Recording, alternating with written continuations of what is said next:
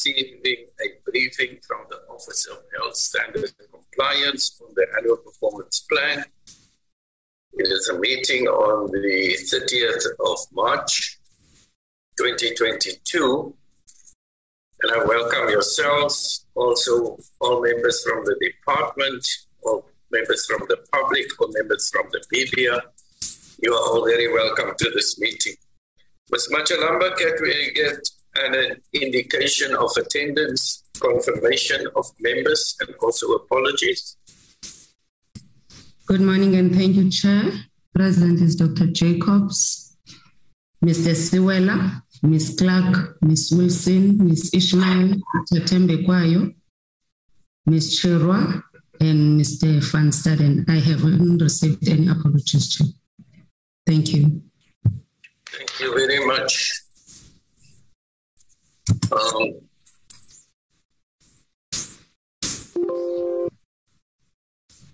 let me then also uh, welcome the um, the uh, PLO of uh, of the ministry, Mr. Joe Hatla, to give us an indication who is here from the ministry and the department.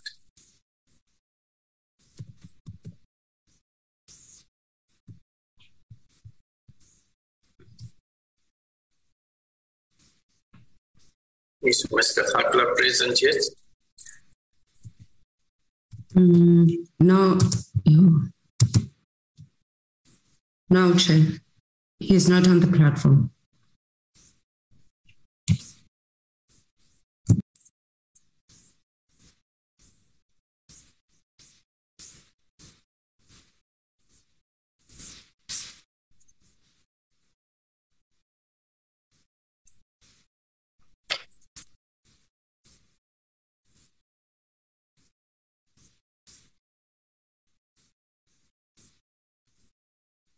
Just give me a moment for me to find out. Thank you, honorable members. A little bit of indulgence. Thank you.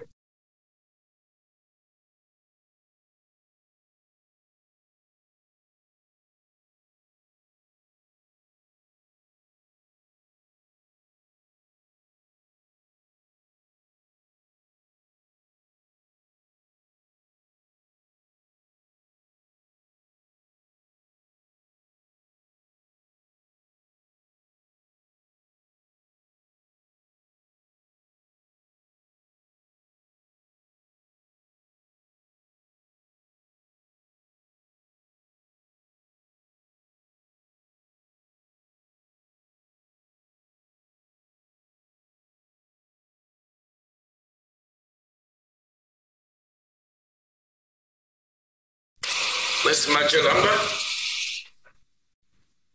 Ms. Majalamba? Yes, Chair. There seems to be with the uh, login details uh, not having been received by some of the members. I'm not sure what happened. I've forwarded it to Ms. Geller, I'm not sure what happened. Thank you very much. Um, and also on the PC group, if you don't mind, if it's not there, and, uh, I, I, can be talking under correction now. Yes, it's on WhatsApp also, Chair. Okay. Thank you very much. Uh, Chair, Chairperson, I'm in. Thank you, Sis Vyokazi. All right. It's a pleasure. Thank you. Honorable members, so we have uh, we welcome all of you to this meeting. This is a meeting on the 30th of March of the Portfolio Committee on Health, where we will be receiving a briefing by the uh, OHSC, the Office of Health Standard Compliance, on the annual performance plan for 2022 2023. You are all very welcome. We have, can we uh, restart with uh, attendance and apologies, uh, Mr. Machalamba?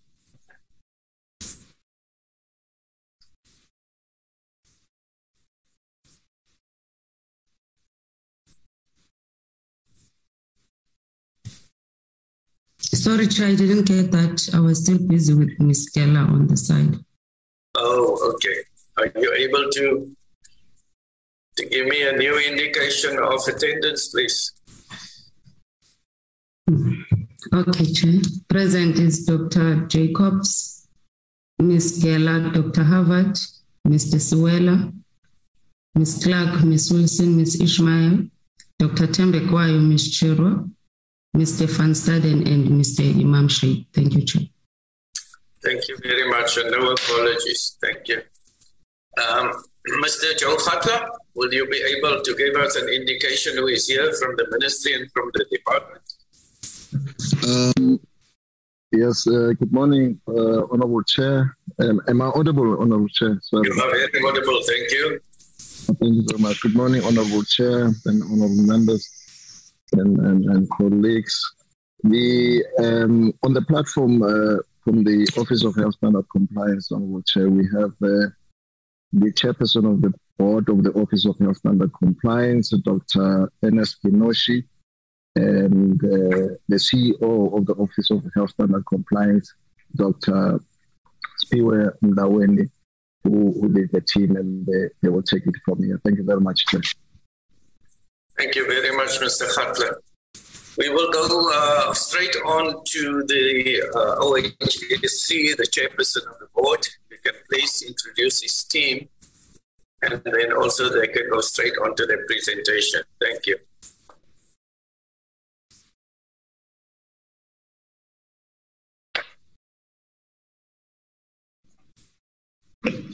Uh, uh, good morning, good morning, Chair. Um, I'm uh, Dr. Ernest Kenoshi. Uh, I am the chair of the board of the Office of Health Standards Compliance. thank you very much for uh, inviting us to make the presentation today on the OHSC's 2022-2023 APP, but as well as the budget forecast for the 2022 2023 and the MTF period. Uh, before I hand over to the CEO, Dr. Mndaweni, to do the presentation, I would just like to ask the board chair, the board secretary, uh, to confirm members of the board who are present today. Uh, Ms. Padayachee.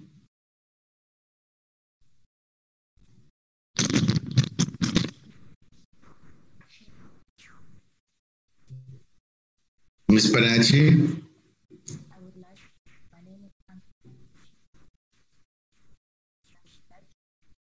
You are muted, Ms. Padachi. Okay, if she can't uh, uh confirm, I, have seen um, uh, uh, Doctor, um, I've seen doctors, uh, I've seen uh, Professor Professor Chikte, and I've seen also uh, Professor Chetty and um, Dr. Simelani, uh, who are on the, if I have missed any, they can just uh, uh say it out now, uh, those who have just joined. Thank you very much, Chair. Um, uh, let me hand over to the CEO, Dr. Mndaweni, who will do the, the, the, presentation, and then we, we will then take it from there, Chair. Thank you very much. Dr. Mndaweni. Thank you very much, uh, Chair, and good morning to the Honorable Chairperson and the Honorable uh, Committee uh, members. I would like to introduce the members of the management team that are here. Chair, I also noticed uh, Professor Chikte and uh, Memuntiwa as board members and the members of the management team. We've got uh, the executive manager of Compliance Inspectorate, Ms. Dikeledi Tsukulu. We've got the director of communications and stakeholder relations, Mr. Ricardo Mashakanya. We've got the executive manager of complaints and investigations, Dr. Donna Jacobs. We've got the executive manager of health standards development, Ms. Winnie Muliko. We've got uh, the Director of Monitoring and Evaluation, Mr. Mondi Govuzela, as well as the Board Secretariat, uh, Ms. Kantha Padayachee.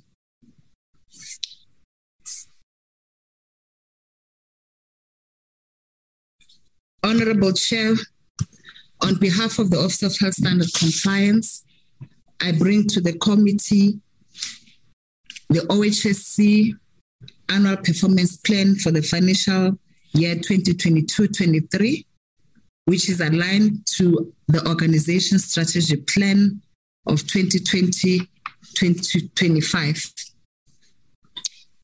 The amendment of the National Health Act in 2013 established the OHSC as an independent entity to regulate quality in the healthcare sector. The OHSC is therefore autonomous in its decision making and independent in its regulatory functions. The legislative mandate of the OHSC is derived from the Constitution as guided by Section 9, 12, and particularly Section 27 of the Bill of Rights, which confers certain human rights to everyone, such as healthcare services, including reproductive health. Section 78 of the Act details the mandate of the OHSC, which is to protect and promote the health and safety of users of health services by monitoring and enforcing compliance by health establishment with norms and standards that are prescribed and promulgated by the Minister of Health for the entire national health system. We also receive, consider, and investigate, as well as dispose complaints received from the public that relate to non-compliance with the prescribed norms and standards. in doing so, we seek to do in a procedurally fair, economic, and expeditious manner. The norms and standards that are applicable to different categories of health establishments in the country were first promulgated in 2018 by the Minister of Health. The office then undertook a preparatory period for both the public and private sector for the implementation of the standards. The inspection with the norms and standards commenced in 2019-20, and we then started to certify health establishments as, as uh, compliant or non-compliant with the standards.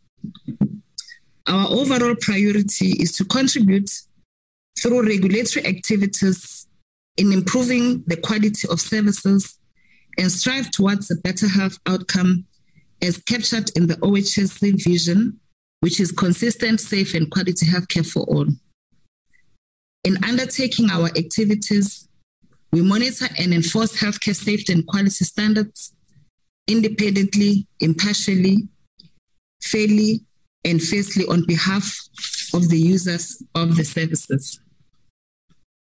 The OHSC's values are informed by the South African Constitution as well as the Batho Pele principles, which really are guiding us in shaping our organizational culture and govern our day to day activities. We are all required to maintain high standards of proper professional conduct and integrity at all times. These values are grounded on strong ethical considerations such as human dignity, accountability, transparency, quality of healthcare, safety, and integrity. The overall desired outcome and the impact of the work of the Office of Health Standard Compliance would then contribute to two distinct but interdependent regulatory outcomes. The first being the reduction in avoidable mortality, morbidity, and avoid harm in all health establishments, both public and private, through offering reliable and safe health services. The second impact will be the improvement in the availability, the responsiveness, and acceptability of health services by the users. And we hope that by that, will then improve the patient experience in the healthcare sector. In addition, we contribute to enhancing universal access to the quality of services. The United Nations Sustainable Development Goal 3, which is good health and well being, has bold and emphasized the targets to end HIV, TB, and malaria. The SDG three again has targets for countries to achieve universal health coverage and financial risk protection. The South African National Development Plan of 2030, Chapter 10, Priority 5, as well as Goal 8, refers to financing universal healthcare coverage and also the implementation of the national health insurance. This then brings us to the link between the OHSC and the National Health Insurance. The OHSC is required to inspect and certify health establishments as compliant with a set of norms and standards, as well as monitor the risk. By then, those health establishments who receive a compliance certificate will then be eligible to contract or be contracted in the NHI fund. It then indicates that the certification of compliance with the regulated standards is a prerequisite for all health establishments that would want to participate in the NHI fund. Part B of our annual performance plan is the strategic focus and the overview. The strategic plan for the APP for 2022-23 considered the macro and micro environments within which we operate, the macro environment impact referring to the COVID 19 uh, impact on the workforce, the stakeholder analysis, particularly in the private sector, and the strengthening of the functions of OHSC as a regulator in the healthcare sector. The OHSC board has revised the organogram to align it to its mandate. The OHSC is the, the OHSC board is the accounting authority and responsible for the governance and the oversight. At the moment, the health ombud is functionally located within the OHSC, although the health ombud reports directly to the Minister of Health. As I go through the presentation, I will then refer to the other functionaries of, of the organization, which are indicated on my right hand side. In the APP, we detail the situational analysis. The contents of the five year strategic plan have not been changed and remain as per our submission to this committee, and that is the strategic plan of 2019 20 to 2024 25. We have developed the APP for 2022 23 as informed by the revised 2020-2024 medium-term strategic framework. Improving the quality of healthcare is, is a critical component of the National Development Plan outcome, which is to strengthen the health system effectiveness through enabling external assessment of compliance with prescribed standards. The plan considered the health sector constraints experienced through the COVID 19 pandemic. The pandemic has strained healthcare systems and exposed the lack of capacity as, the, as well as the weaknesses which we all have been aware of. Similarly, in the organizational environment, which we have detailed in our APP, the pandemic has also placed enormous strain on the operational environment of the office. We have, over this period, observed a significant increase in the number of complaints that were received from the general public. However, due to the limited budgetary allocation over the MTEF period, the OHSC has limited capacity to increase human resources in order for us as an organization to increase the number of inspections, to manage the complaints and investigations timelessly, as well as to develop most standards. Now, the other impact of these fiscal constraints is that they do not allow us as an organization to expand and decentralize. One of our aim, as informed by the business case, which was adopted by the board, which is a pathway and framework of OHSC's operations in the next five years, one critical activity is the expansion and the establishment of regional offices or satellites of the OHSC. However, given the current financial constraints, were unable to undertake this activity, although it remains a prime in the work that we do. The information communication and technology systems uptime, we've been able to maintain them at 99% availability. We report this to the committee because we have moved offices. However, we're able to maintain the availability of uh, IT support. However, we realize that being a mainly data driven organization, it is important that we do some adjustments in our IT systems so that it is optimized and we're able to have interoperability of the information, the data that we collect from inspections, as well as gather from the complaints that we investigate. The executive manager's vacancies, particularly for complaints uh, for for uh, compliance inspectorate, as well as complaints management, have been filled, and these were uh, posts that were vacant when we last came to the committee. However, I must indicate that the newly adopted organogram has other critical appointments and positions that need to still to be filled, and these would be dependent on the availability of funds. One of the critical performance delivery function of the office is the development of inspection tools after the norms and standards are promulgated by the Minister of Health. We had indicated previously that in our work, we will use a phased in approach simply because we will not be able to uh, develop all the tools at the same time, but we will develop the tools. And our approach was to start with the tools that are required at primary healthcare level, which is the entry point of our services by the users. We have since uh, appointed contractual staff that are currently in the Health Standards Design and Development Unit that assist with the development of tools. We also wish to report to the committee that the OHSC is collaborating with the National Department of Health in the Quality Learning Centers project, which are meant to be used as hubs for quality improvements. We'll still undertake our work as a regulator independently in assisting with conducting inspections.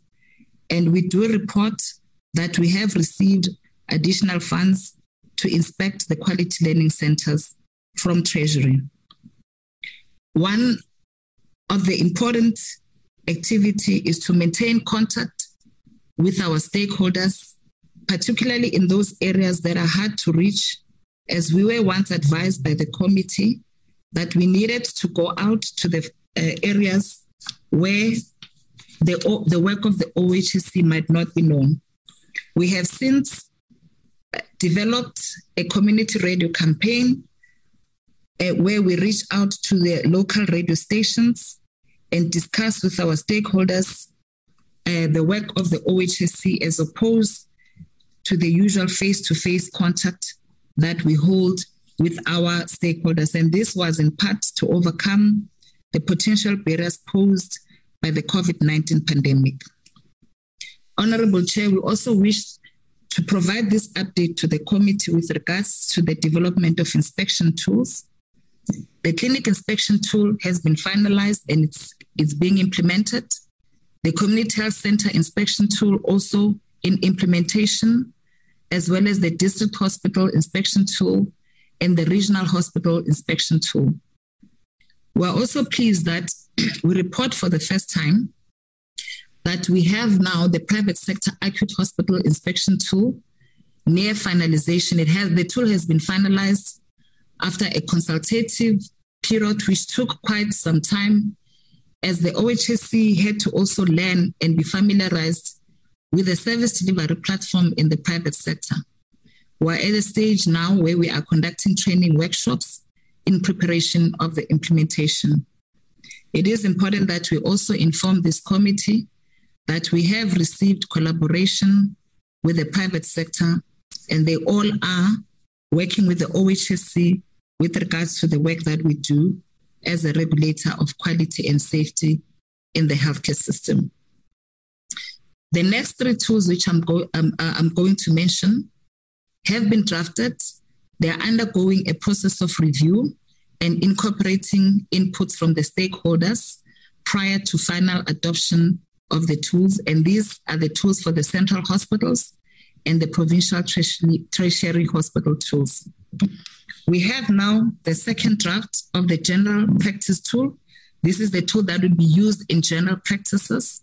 We are at a stage of consulting with some of the of the fora for private uh, uh, uh, general practitioners, and after that, we'll then also start with consulting the GP community structures as well as the final adoption of the tool. We have uh, submitted the emergency medical services norms and standards, and we are awaiting promulgation thereof. And once that is done, we'll then commence with the development of the tools. In the APP, we did indicate, or we do indicate that there are no significant changes to the OHSC's legislative mandate and other relevant mandates. However, we have commenced the review of the 2016 procedural regulations. These are regulations that detail the functioning of all the components of the of Health Standard Compliance and the handling of complaints by the Ombud. Once this is done, this document will then be gazetted for everyone to be aware of. We then come to part C in the APP, which is measuring our performance, where we have then indicated our projected targets for 2022 23. The OHSC APP is aligned to the priorities of the medium term strategic framework. Over the next five years, the OHSC strategic objectives are structured into five outcomes, which are aligned to the goals in the MTSF. The five outcomes are a fully functional regulatory office of the of, of health standard compliance, compliance with the norms and standards effectively monitored, improved quality of healthcare services that are rendered to the users, and also we wish to facilitate achievement of compliance with the norms and standards regulations of, for different categories of health establishments.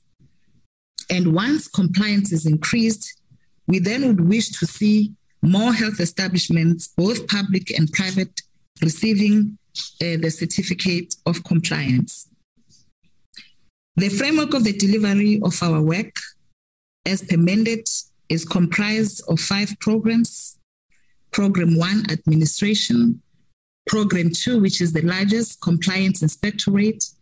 Program three, in which the health ombud is located, complaints management. Program four, health standards design, analysis, and support. Program five, which is certification and enforcement.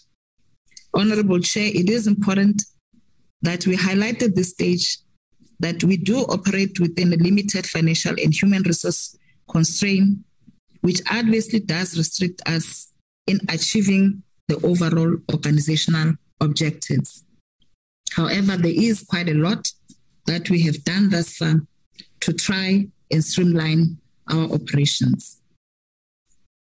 Program one is a support program comprised of human resources, information, communication, and technology, communication and stakeholder relations, the board and governance activities, the finance and supply chain management. Now, with regards to the human resource management, we've got three output indicators that we are monitoring and that are in our APP. The first one, the percentage of vacancies filled within four months of of the vacancy existing. Here we wish to monitor the speed with which we're able to fill the positions that are vacant. In 2022-23, we've put a, a target of 90%. The last audited performance was 42%, that is for 2020-21.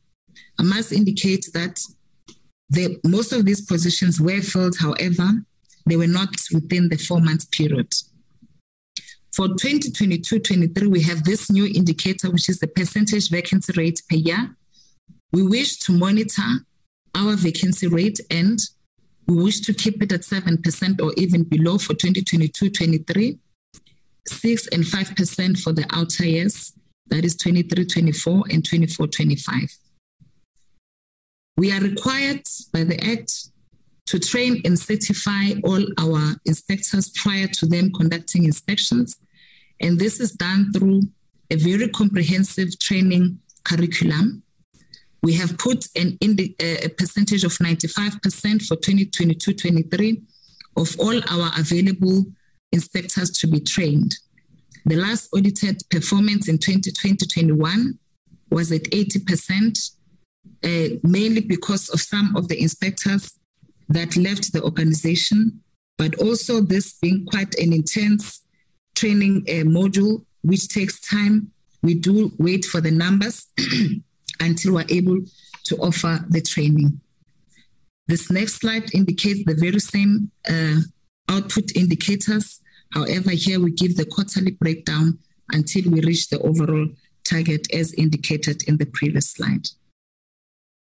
The next sub program is information, communication, and technology to provide the infrastructure and systems in order for us as a business to operate effectively and efficiently.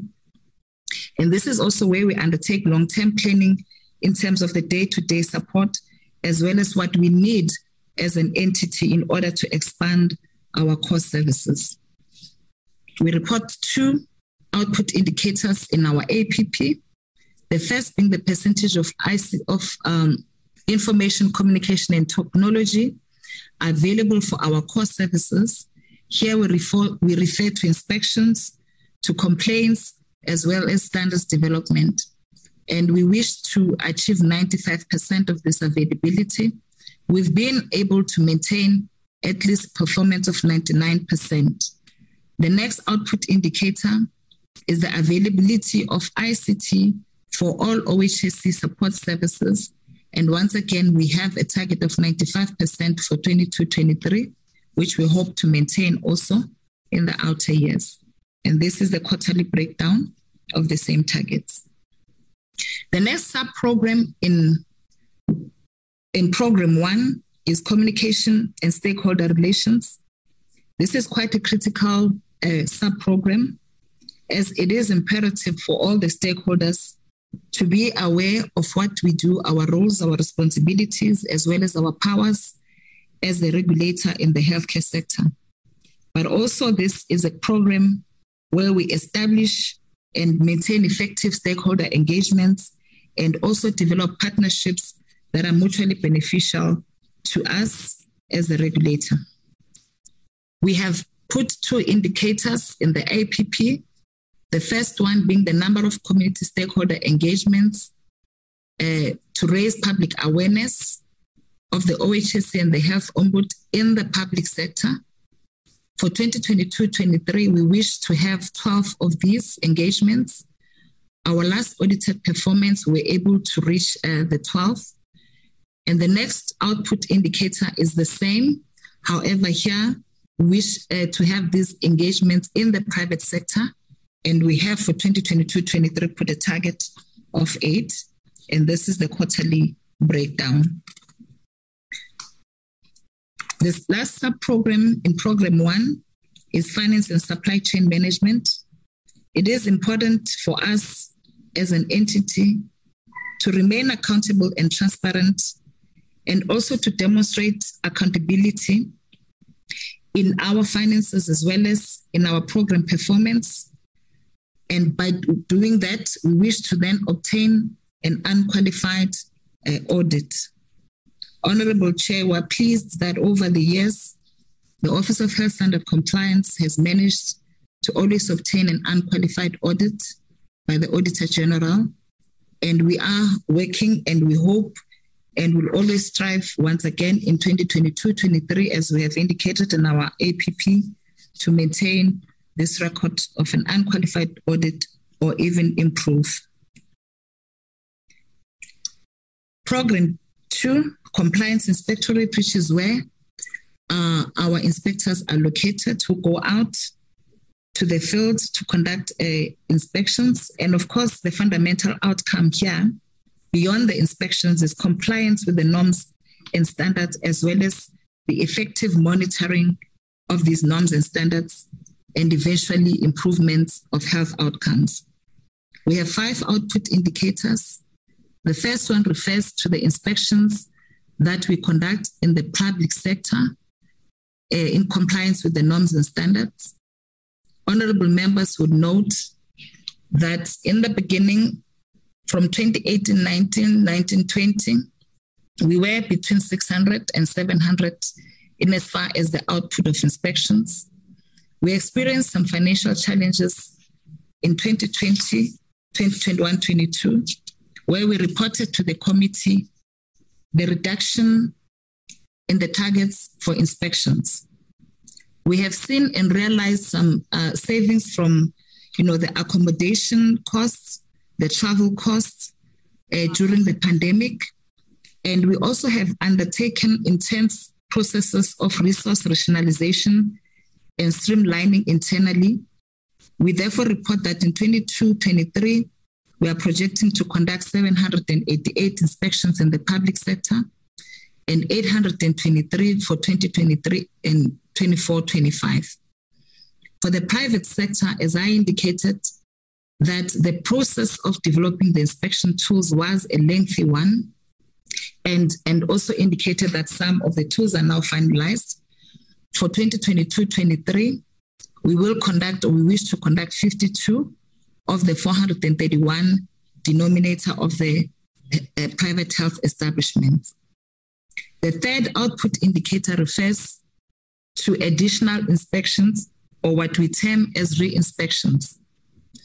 In our operations, we first start by conducting an inspection and the outcome of an inspection would either be issuing a compliance certificate or a notice of compliance.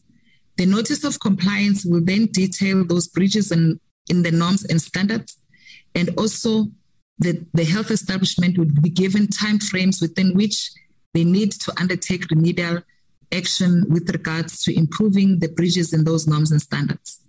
We then return back to those uh, facilities to conduct what we call additional inspections or re-inspections to determine whether remedial action was taken. We therefore have a, a, a target of 100% because we do wish to conduct all the re-inspections that the office must undertake. The fourth output indicator refers to the publishing and the reporting on, on inspections. We are required biannually to produce reports which we put in our name in our website where we indicate the names and the locations of the health establishments that have been uh, inspected. Now, for 2022-23, we have a target of, of two of uh, these reports, which will then uh, publish um, biannually. The last output indicator is the consolidated annual inspection report, which we do bring to this committee on a yearly on year, on yearly basis, where we then look at all the inspections and we then conduct in-depth trend analysis and make recommendations to, into the entire healthcare sector. And this is an annual report which we produced, and once again we have indicated so. This is also the quarterly breakdown of the targets. The next program is complaints management and the Office uh, of the Health Ombud. Again, here the outcome would be improvement in quality of health services after we have uh, disposed and resolved the complaints or investigated the complaints that were submitted to the Office of Health Standard Compliance. The output indicators in these programs are based on the level of risks of the complaints that are received. Some would be low risk, some would be medium, medium risks, some would be high risks. Depending on the risk level, we'll then uh, dispose of those, compl- of, of those complaints within specified time periods. The first output indicator is the percentage of low risk complaints that are resolved within 25 working days of lodgement in the call center. For 22 23, we have a target of 80%. We've fairly been able to reach uh, this target over the years, and that is because some of the complaints we then work with other regulators and refer to them where we feel that they are not uh, within the jurisdiction of the Office of Health Standard Compliance or even the Health Ombud. The next output indicator is the percentage of user complaints that are resolved through assessment within 30 working days now, this indicator, we are largely dependent on the responsiveness of the health establishment or the complainant that has lodged the complaint.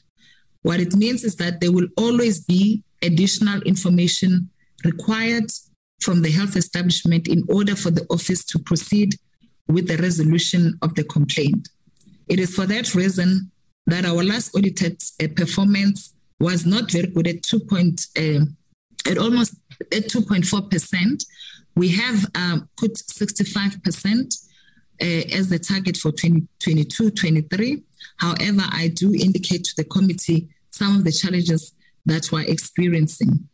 The next output indicator is the percentage of complaints resolved within six months through investigations, and we have a target of 15%. And the next one, those that are resolved within, within 12 months, with a target of 5%. And the last output indicator, those that are resolved uh, through investigation within 18 months, which with a target of 2%. The last three indicators, these that refer to investigations, it is our experience that these tend to be lengthy depending on the complexity of the complaint that is being investigated. Honorable Chair, I must indicate to the members that this component, same as other components of the OHSC, is also very short staffed. In fact, we have, uh, through some of the funds that we have uh, reallocated within the organization, supported this uh, component by contractual workers on an annual basis. Again, this is the quarterly breakdown of the targets that have just been explained. Program 4, Health Standards Design and Analysis. This is the program that develops the norms and standards. In developing the norms and standards, we always uh, consult with the National Department of Health in terms of their priority list in the development of standards.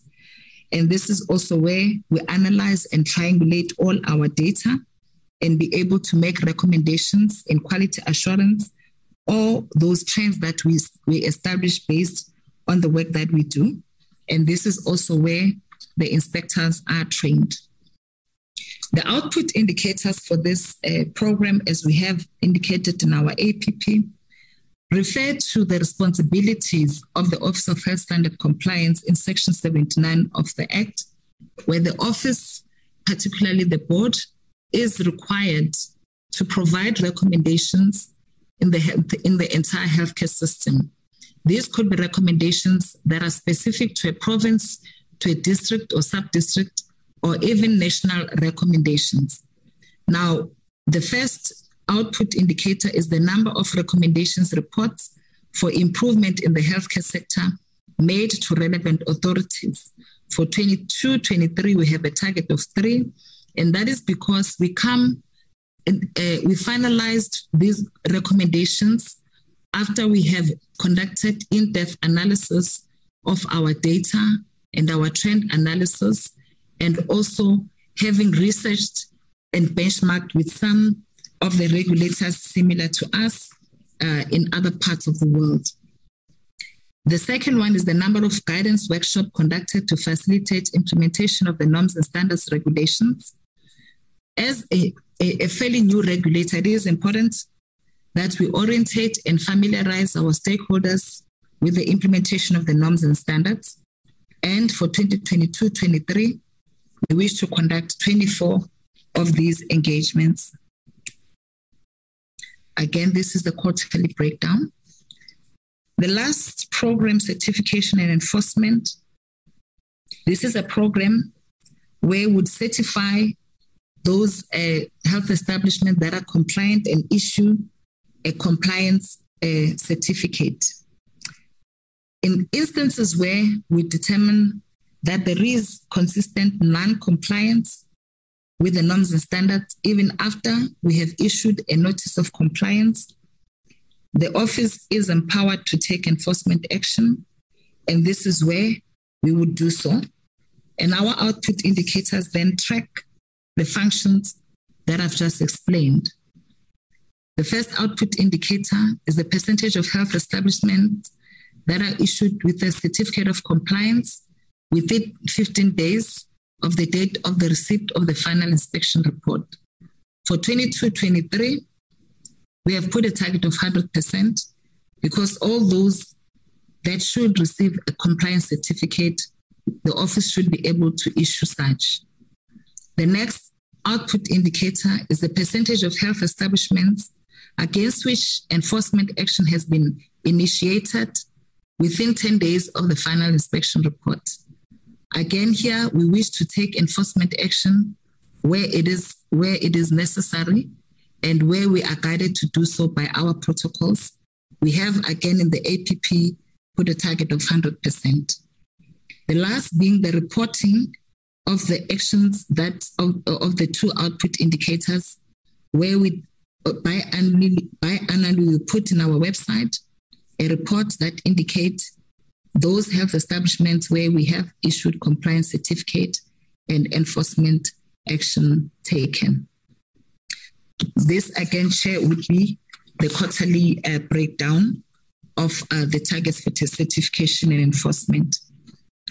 Honorable Chair, I wish to invite my colleague, the Chief Financial Officer, Mr. Mapata, to assist me with the next couple of slides. Over to you, Mr. Mapata. Uh, thank you, CEO, and good morning, uh, Honorable Chair. Good morning, Honorable members. I will take the members through the MTEF budget estimates. On the slide that uh, appears on the screen, uh, the first column should be 2020-21 and not 2021-21. Just also to make the members aware that pre-COVID-19 in 2019-20, the overall expenditure for the OHSC was 158 million. So in 2020-21, because of the COVID situation, we were greatly restricted in terms of some of the activities, uh, such as uh, inspections and traveling. So the expenditure went down to 135.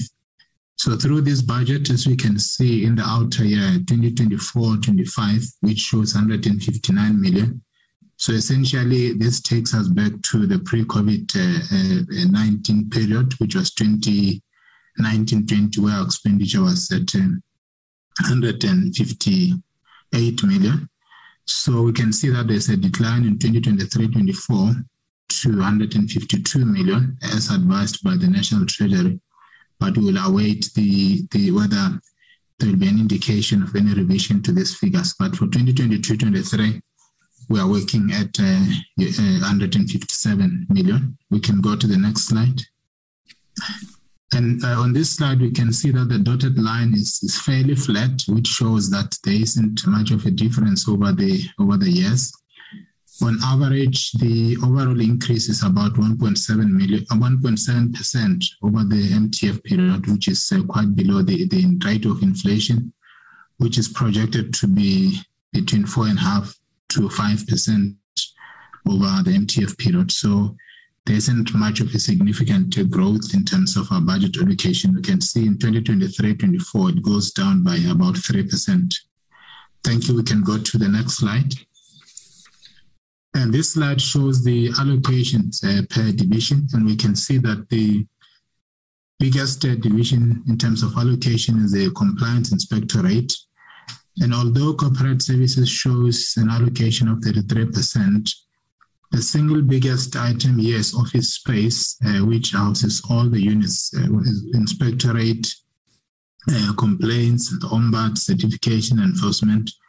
So that is the single biggest expenditure item under corporate services, together with all the supporting activities for office space, such as security, maintenance, cleaning services. Uh, we can go to the next slide. In terms of core versus support functions, uh, 50 on average, 58% goes to the core functions and 43% goes to the support functions. The core functions is uh, inspectorate, uh, uh, certification, enforcement, standard development, complaints, management, and the ombud. Next slide, please. Uh, I've already explained this one. We can skip it. In terms of the employee distribution, the compliance inspectorate unit gets uh, 43% of the employees on this program. Uh, and then we can see on the next slide that uh, on slide 53, next slide, please.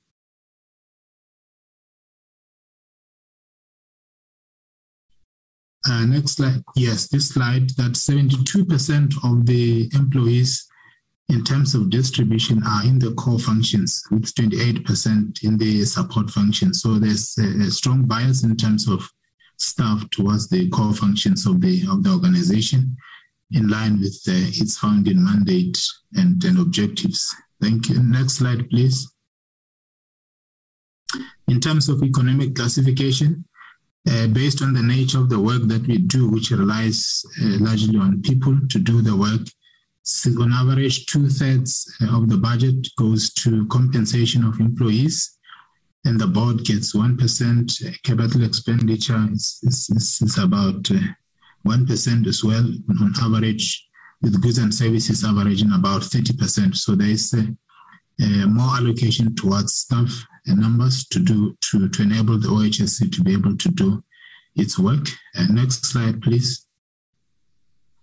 As I've indicated, the budget increases by an average of 1.7% over the next three years, which is uh, way below the inflation rate. The budget basically takes us back to where we were in 2019-20, which uh, uh, indicated expenditure of um, 158 million as audited uh, by the AG. And through this budget, as we have seen from the targets, there's also an increase in terms of the number of uh, facilities to be inspected, just almost about 800. But when one takes into account the re-inspections that will arise following the first inspections, that number will go over a thousand uh, in, in, in a single year. So we can go to the next slide. As I've already indicated, 72% of staff are in the core operations of the OHSC, with 28% being in the support functions of the OHSC. I think this is the last slide. Uh, thank you, CEO. Thank you, honorable members. Thank you.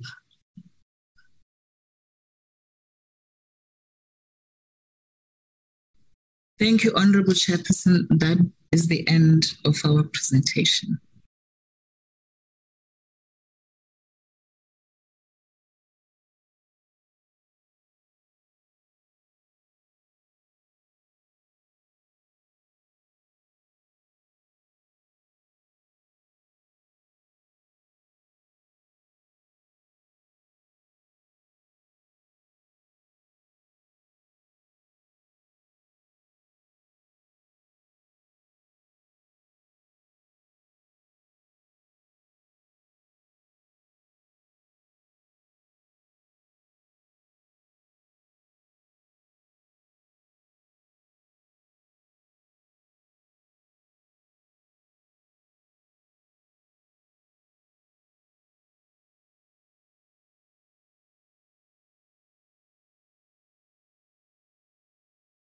The CFO. Uh, over to you again, uh, Dr. Jacobs.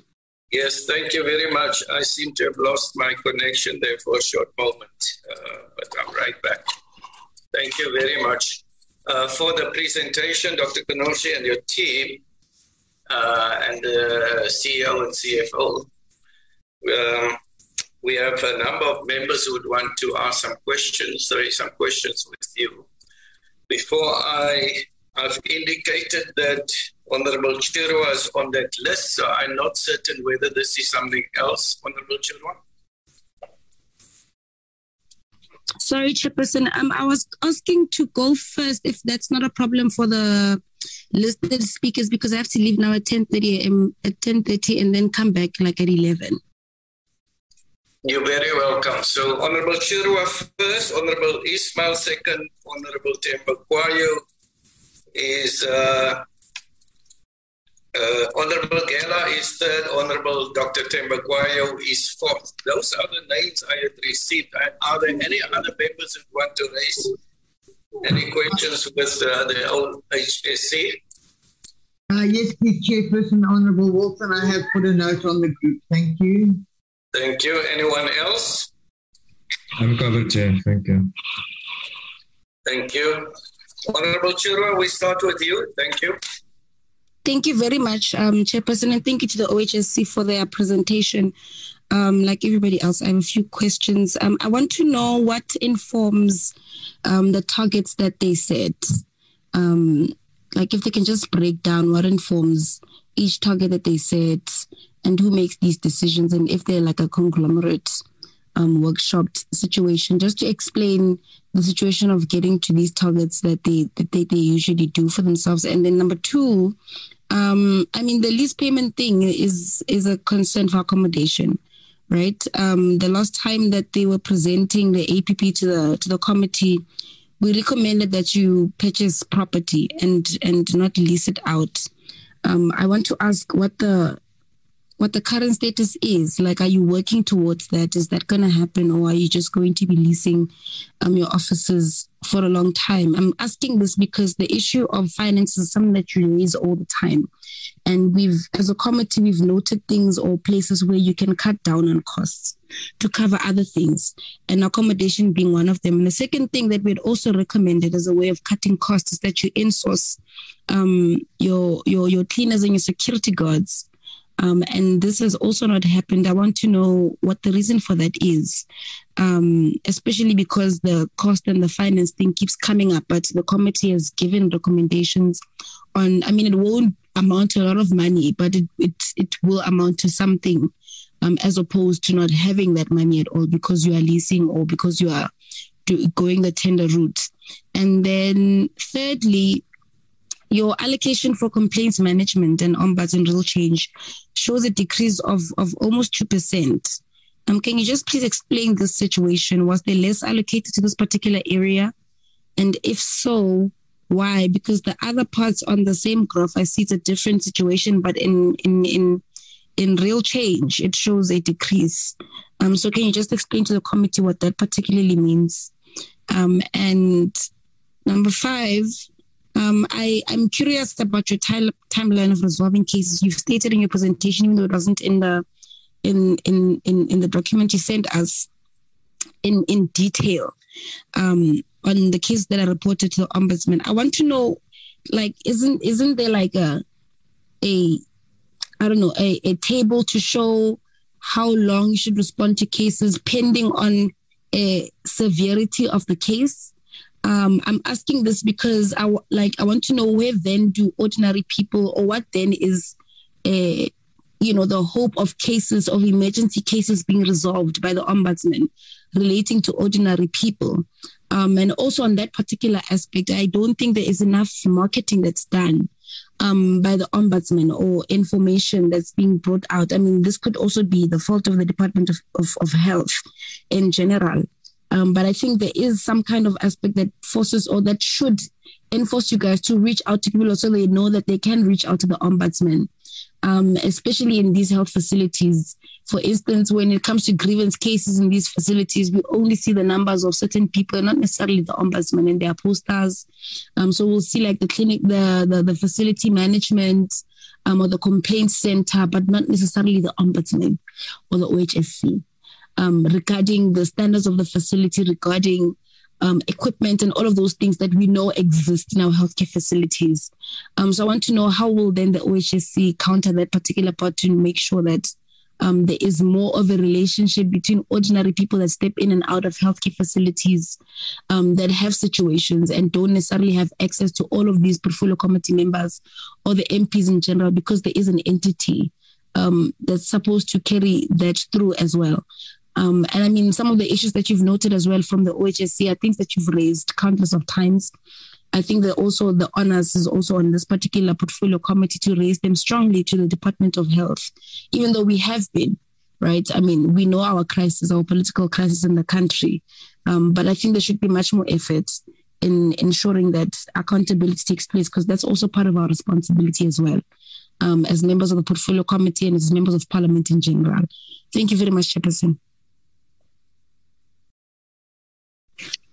Um, good morning, Chair. Good morning to everyone. Thank you so much for the presentation. I also have a few clarity seeking questions, please. Um, my first question is the indicator for inspection of private healthcare facilities will increase from 15% to 20% over the MTEF. Now, this is actually very low, in my opinion. Is there a particular reason why these targets are so low? You know, can these targets not be scaled up over the MTEF? Now, the National Department of Health, you know, wants to implement the, the NHI. How is this going to be majorly achieved if the OHSC can only manage to inspect 20% of public healthcare facilities, you know, uh, in, in this budget period? My second question is that I see a considerable decrease in the 2022-2023 budget allocation to the health standards design, analysis, and support. Now, please can we be advised as to how, how this deficit will be mitigated and how this will impact on the program's activities? You know, I also want to uh, get some clarification on, you know, can can the OHSC actually explain to us the process of determining annual targets? Because some of these targets, um, you know, really seem to be very small. You know, maybe we just expect uh, a lot from the OHSC, and uh, if we could maybe understand how you how you actually go about, uh, you know, um, deciding on these uh, particular targets set. Um, I want to touch on lease payments as well. I mean, lease payments in, in the 2021-2022 was allocated 12.5 million. Now, these are the highest expenditure under goods and services in program one. And it's projected to increase to 15.6 million over the MTEF. Now, here's the OHSC actually considered purchasing its own premises. You know, this will actually eliminate, um, you know, and would be rather be an, a cheaper option. I just want to get your view on this. Uh, my next question is, you know, the safety of healthcare professionals and patients in healthcare facilities remain a challenge. Does the OHSC, um, through its norms and standards, assess the safety of hospitals and clinics?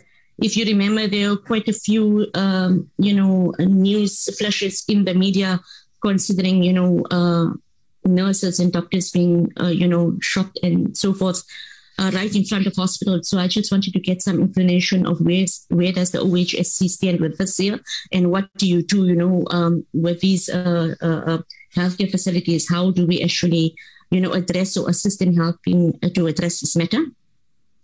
Now, in light of the negative impact of COVID 19 and budgetary constraints, what steps has the entity taken to fill some of its vacancies? Now, I know you say that you've set targets and, you know, some of these targets are being reached, et cetera, et cetera. But we know that, you know, essentially shortage of staff is, is, is, is the core of you actually uh, uh, reaching optimum, you know, and I'm just trying to understand, uh, you know, how are you mitigating this or how are you actually um, addressing this matter?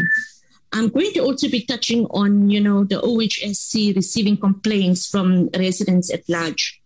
You know, I'm, I'm going to actually mention one public healthcare facility, the OR Tambo Hospital in, in, in Boksburg.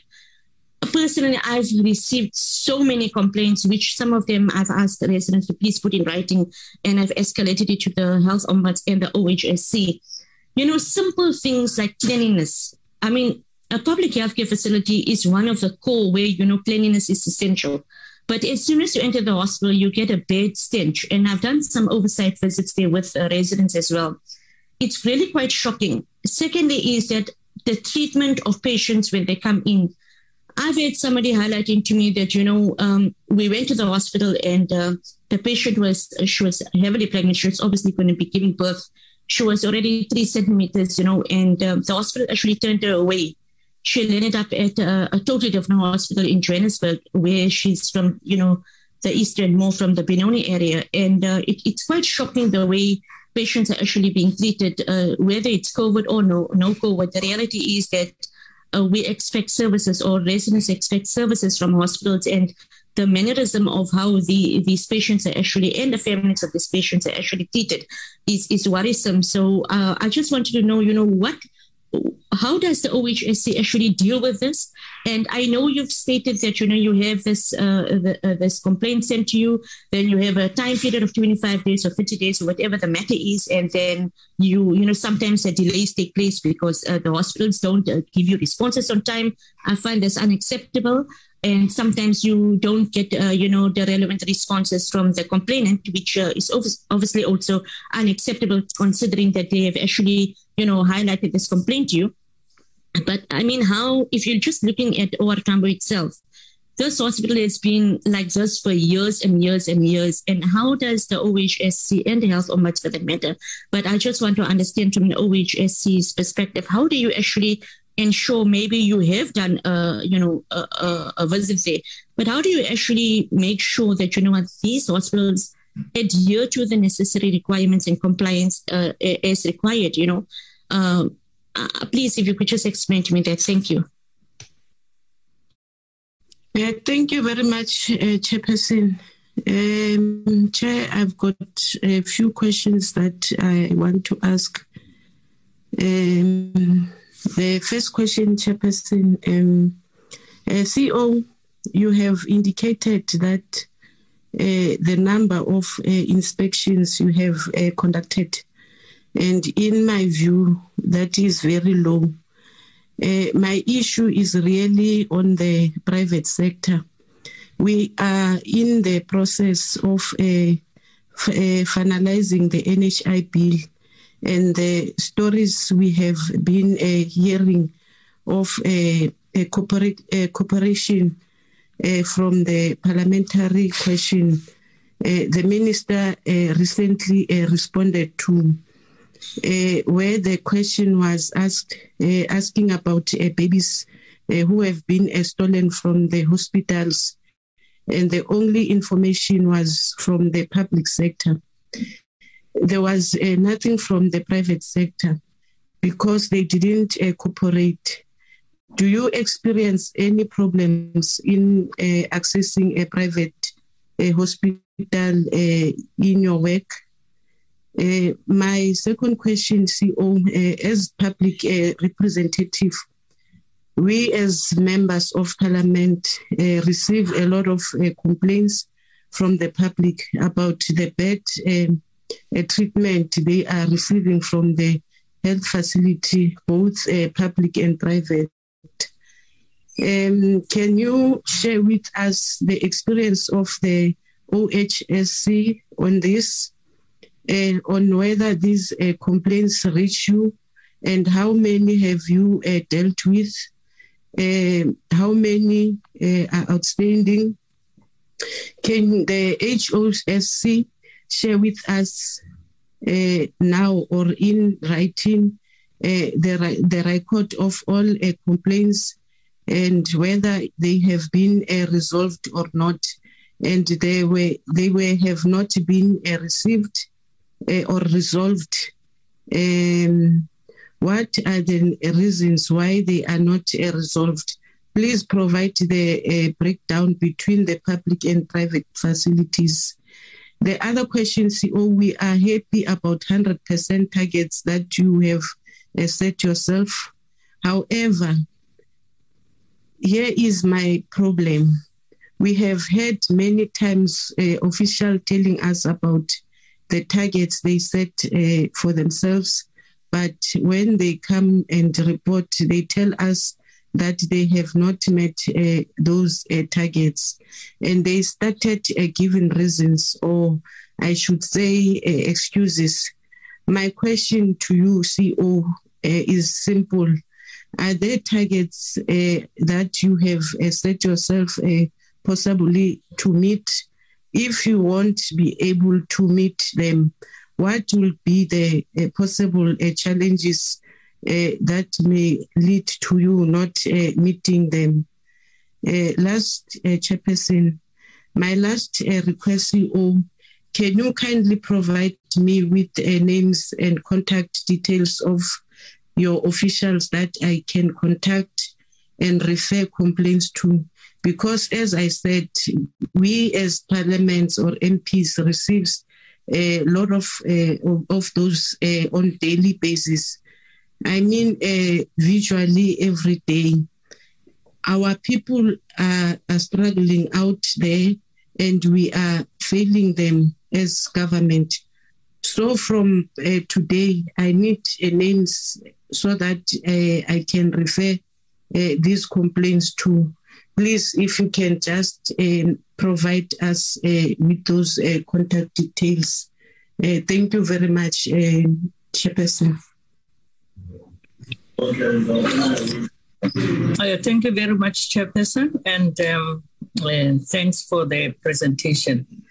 Just on the same breath, um, um, I just would like to, especially when it comes to the conditions and um, of the clinics and hospitals and um, the problems that the patients are experiencing when visiting either the clinics or the hospitals right through in South Africa. But I've got a specific case uh, that I definitely would like to ask you as a department that is busy with uh, regulating quality in the health sector just to say there is a clinic named Mandela Sisulu Clinic in Ward 39 in Johannesburg region.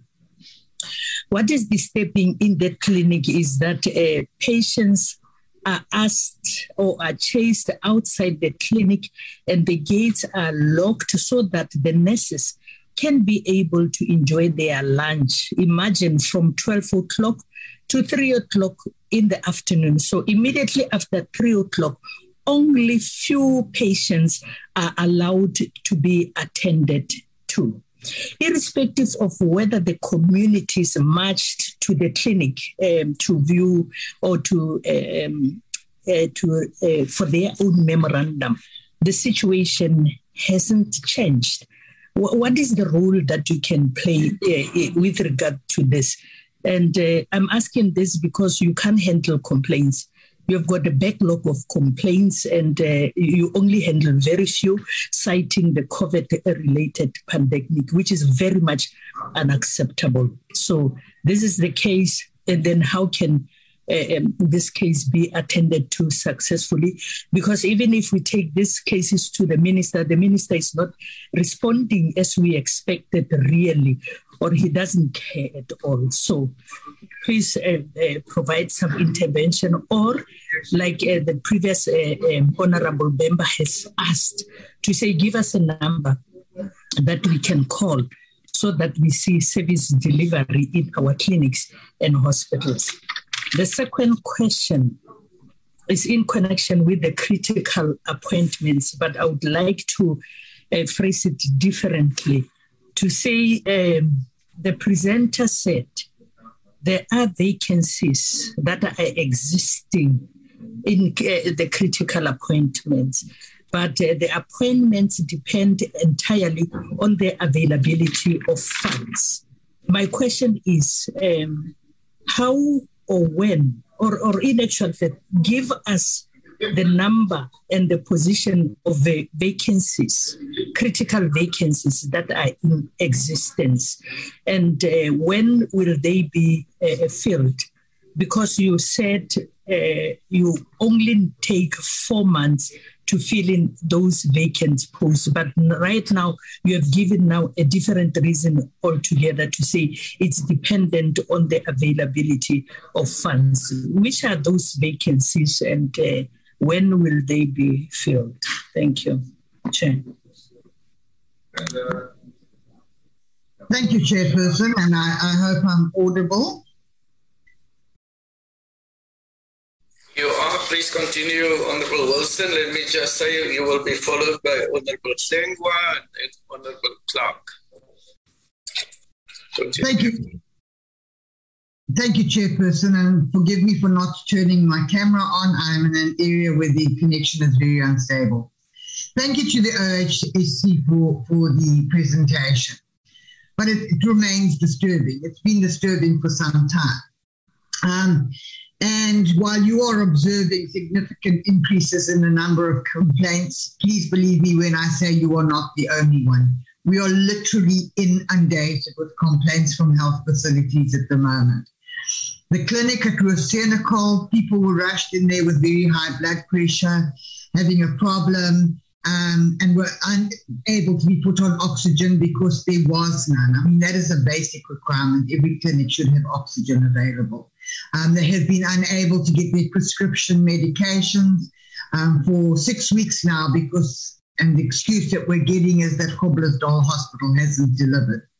The Livingstone Hospital has stopped elective orthopedics, will now only do emergency orthopedics and complications um, from surgeries. Um, so people urgently requiring orthopedic surgeries are being turned away. And in actual fact, the other hospitals and clinics in the areas have been told to no longer refer people to the orthopedic wing. Their lifts are not even working. Their images have to be shared between three or four theatres at a time. It's a nightmare.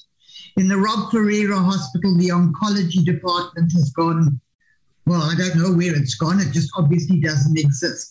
People who are dying in desperate need of, of oncology treatment, which could be life saving in the long term, are unable to get oncology treatment. That's sentencing a person to an early death unnecessarily. We've had a death of a, of a, a person in the Steve Biko Hospital. Um, she lay there for four months with a colonoscopy bag that was never changed. She ended up with incredibly infected wounds that were just so massive and so disgusting. Um, and there was nobody to dress those wounds. Her, her family had to come in and do it for her every day. And it was an absolute mess. And obviously, they're not qualified to do it. We've seen huge increases in babies born with cerebral palsy as a, as a result of bad deliveries and poor resources. So believe me, we are also swamped. And I actually wonder how many of these complaints actually make it to your offices because I don't think um, people really know that they can go to. And this is why I'm glad to hear that there is a move um, to make your role more public so that people do know where to go. Um, but it, it, it's concerning. It really is concerning. Now, I understand that some of these may be budgetary constraints, but you can't use budgetary complaints as a as an excuse for, for poor service delivery. Um, and, and this is a matter that must be addressed urgently. Obviously, vacancies are, are a huge concern because if you don't have the staff, you can't service the people. Um, and I think this all stems down to your comments, and, and, and they go hand in hand, that there is a reduction in inspections. Um, because of lack of inspections, budget constraints, you're understaffed. However, as we sit here at the moment, this country is pushing for NHI.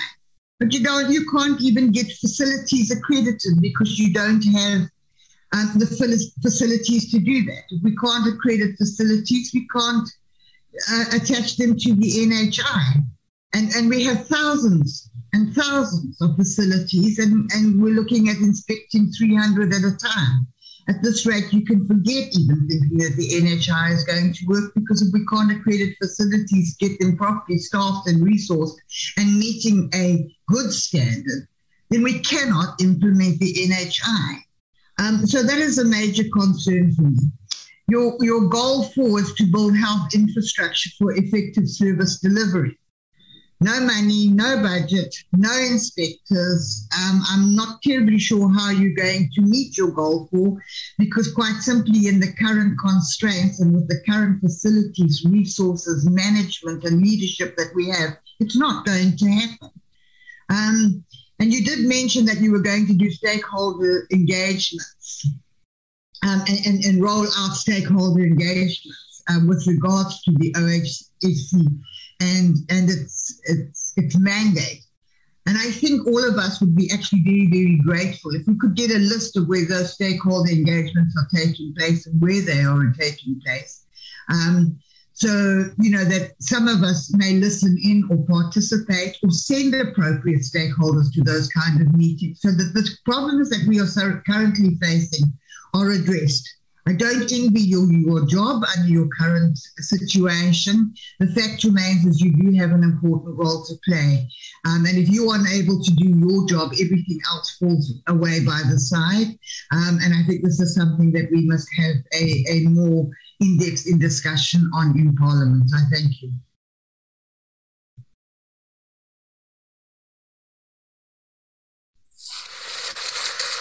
Honorable Sengwa. Were you able to connect Honorable Sengwa? If not, we go to Honorable Clark.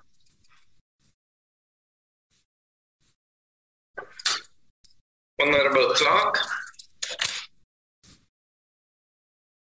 Sorry, Chairperson, I was on mute. I apologize for that. Um, I would just like to ask the following questions. There's mention of various inspection tools. How does this tool look like? It's it's, it's inspection software, and please clarify this in terms of this definition. There seems to be a decrease in performance for the last year from 10.14% to the estimated performance of 2021 22 to 8%. What is the reason for the pro- the projected decre- decrease in public health establishment inspected for compliances. In your view, what are the effects on the low compliance inspections on the quality of healthcare provision? 2025 is the proje- projected date for NHI implementation. As per the bill, only those facilities that meet compliance requirements will be allowed to operate. However, you only estimate that 22% of facilities will be inspected. This is concerning. How will this align with the bill's requirements? And then in slide 39, what are the reasons for only 2.46 compliant being resolved within 30 days? Um, there seems to be a drastic decrease in these indicators from 49.42% in 2018 2019 to 7.3% in 2020. We know COVID played a role. What do you suggest should be done to improve these numbers in order to effectively reach your mandate with, with our new health climate? Compliance in the healthcare is, is even more necessary at this stage. What is your current vacancy rate for compliance inspectorates? And um, then just a last point, and, and, and, and this is just very much a comment, um, Chairperson. When I have done some hospital visits, I have also found that service delivery is seriously compromised through the system of appointing contractors and service providers. You often find that contractors' contracts are not renewed and they are operating on a month to month basis. And then you find that um, services are not being delivered adequately to hospitals because, con- because service providers obviously think, well, you know, um, my contract is only a month to month. I haven't got a, a proper contract in place, so they actually don't provide the services they should to hospitals. And that is something critical that needs to be looked into. Thank you. Thank you. Asti Thank yes. you, Maximo. Please go ahead. Thank you very much, Chairperson. Let me welcome the report from the OHSC. I have just a, a couple of questions, seeking clarity questions. Number one, may I have this office let me know according to the human resource of OHC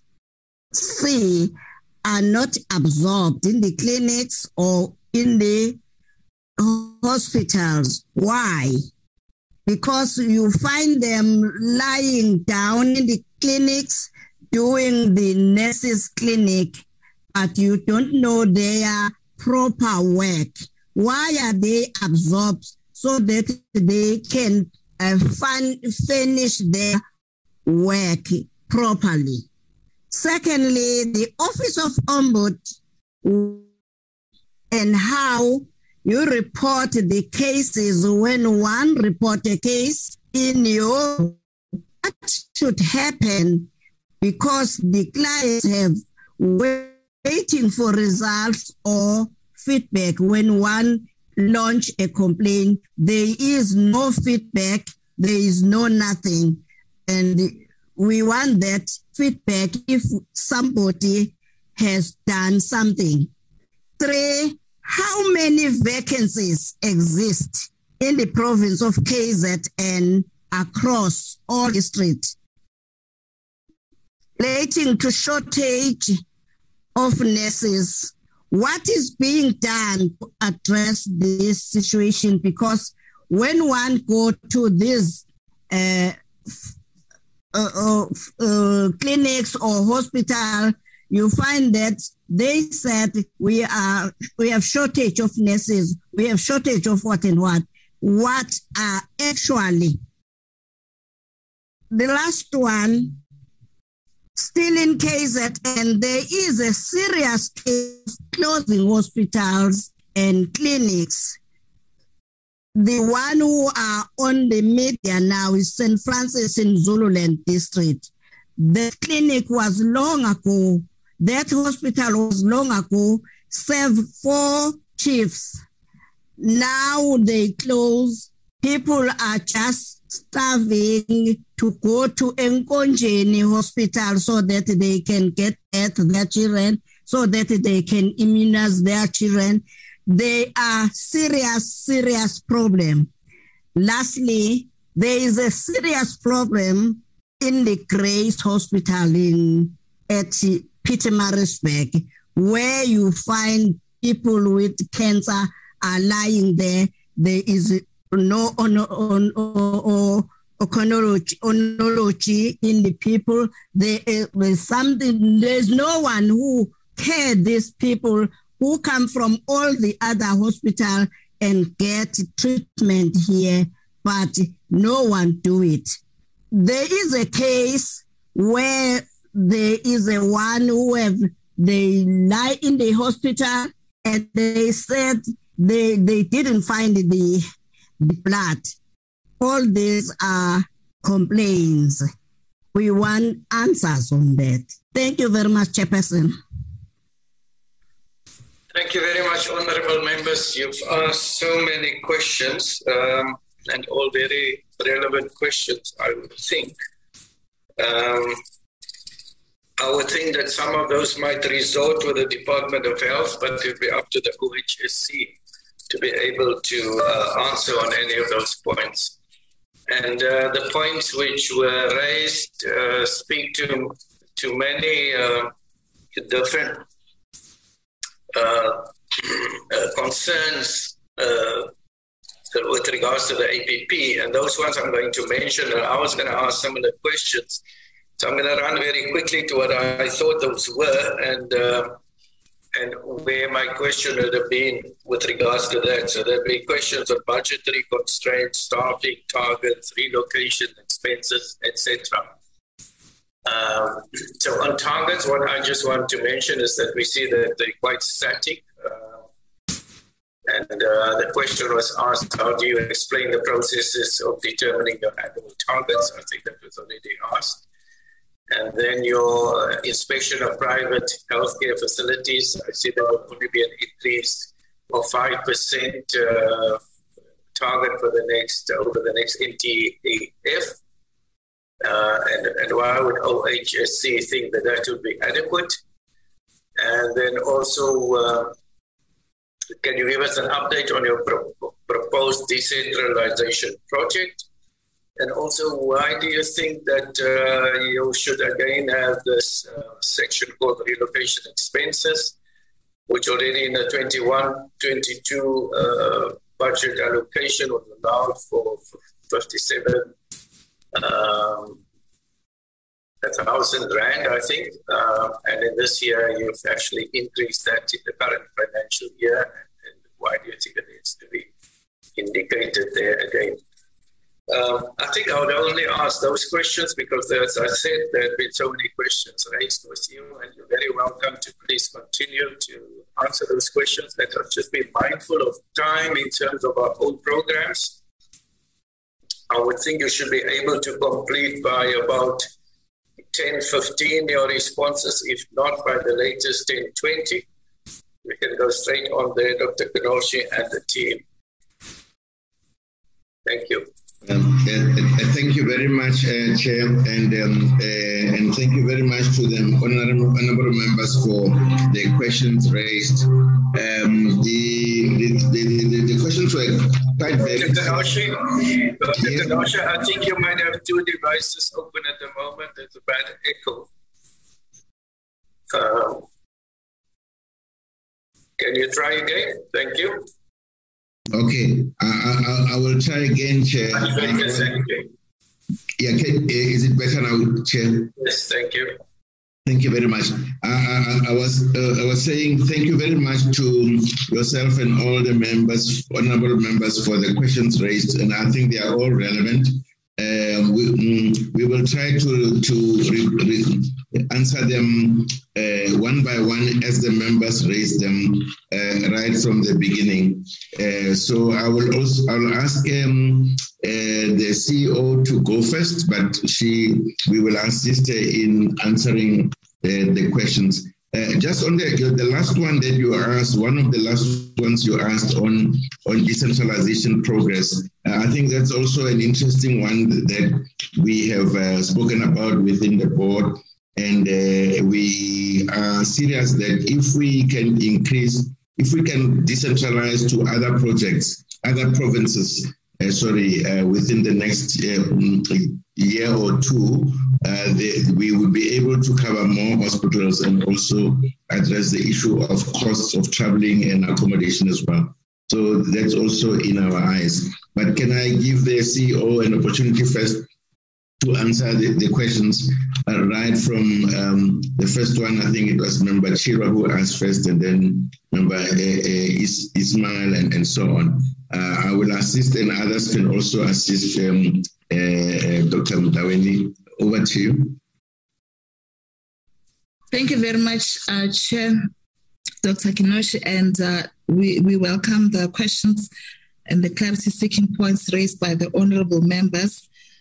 Um, honorable Chirwa requested to know the process of how we set targets, and I believe there are other honorable members that have uh, asked this question.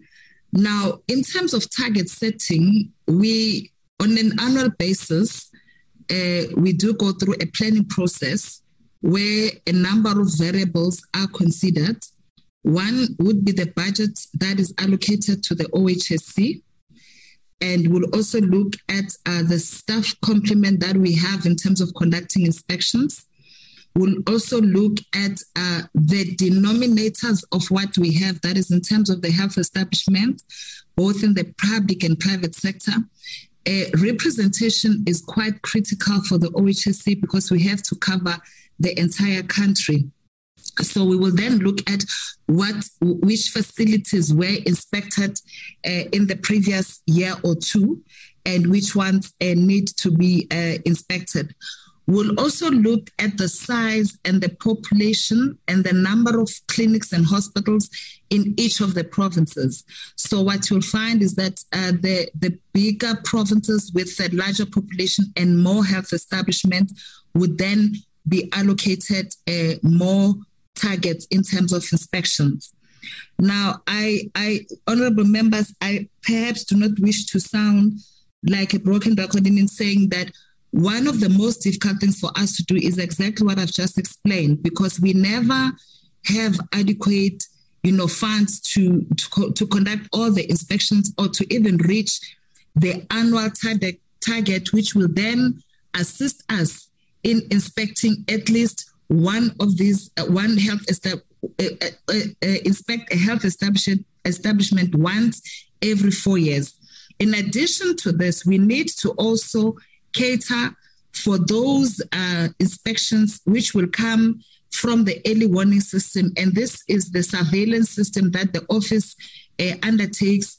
And these would be uh, inspections that we pick up through what was reported in the media, through some of the issues that we think are a matter of uh, critical importance for the OHSC. So we go through that uh, intense period. We also then look internally where can we actually be able to save funds and be able to undertake this, these inspections? Uh, I do, Chair, um, I think, admit and understand the frustration uh, that is raised by members in terms of the number of inspections being low. That is, in fact, one of our critical, critical concerns, particularly in relation to the, you know, uh, certifying health establishment to be compliant in order to participate in the National Health uh, Insurance Fund. Now, it is for that reason we then are looking into the decentralized approach. But all of these things are really constrained by the budget that we have. we then have to ascertain that with what is allocated, and I think as you have seen from what the chief financial officer shared, is that we actually have seen a decline. So it's that I think these are the reasons which makes uh, makes it almost difficult for us, you know, to reach out and to expand on our mandate. The private sector, and the reason why we have a lower targets allocated is that the total number of hospitals in the private sector that we currently have in our database is 431. We know that this will increase with time. So as I've indicated that we would look at the allocation based also on the overall number uh, that we have. So it is a source of concern uh, uh, uh from members, and indeed it is also a source of concern uh, for us as the Office of Health Standard Compliance, particularly in actually achieving or coming even closer to what is then um, stipulated as our mandate and the improvement of quality and, and also uh, safety in our health establishment. The other question was the recommendation to purchase the property as opposed to leasing, as opposed to leasing for accommodation. We do accept that this was raised in the last meeting. However, where we are now is that we still have a list that is ongoing. But at the time that the, we are ready to review the list, I think the, all the options would be considered uh, by the by the board but also of great consideration would be what we do have in terms of you know uh, the allocated amount for for the purchase of the building. So this is something that uh, the office will uh, look into. Is the same as the insourcing of cleaners and uh, security personnel. We indeed had um, contracts that are ongoing, but it is something that at the time that we are supposed to renew, will then consider whether, uh, in terms of the cost benefit, we do know that we will be able probably to save. Um, some some funds by insourcing this, and we will consider when the contractual agreements come uh, to the time to the time of review. Uh, the timelines to resolve uh, the cases, yes, it, it, it, it may it some the, the the complaints and management unit, as I've indicated, it is the least staff. Now it would then say the resolution of cases would be delayed there are those that we resolve in the complaint center where we're able to resolve, I think, 80%, you know, that we are able to reach the 80% target.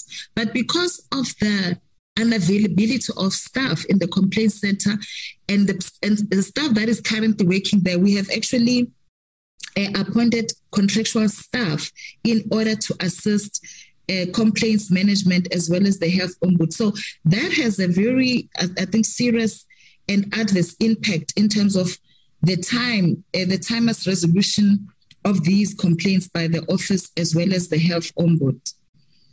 They, we admit and agree that we still need probably to do much more in terms of marketing the roles, the responsibility of the health ombud and the OHSC, particularly in those areas, you know, where we have not reached, but we do have a communication strategy which we have just recently revised. We have also undertaken the radio campaign, which uh, we then give this information in local languages so that we can reach more.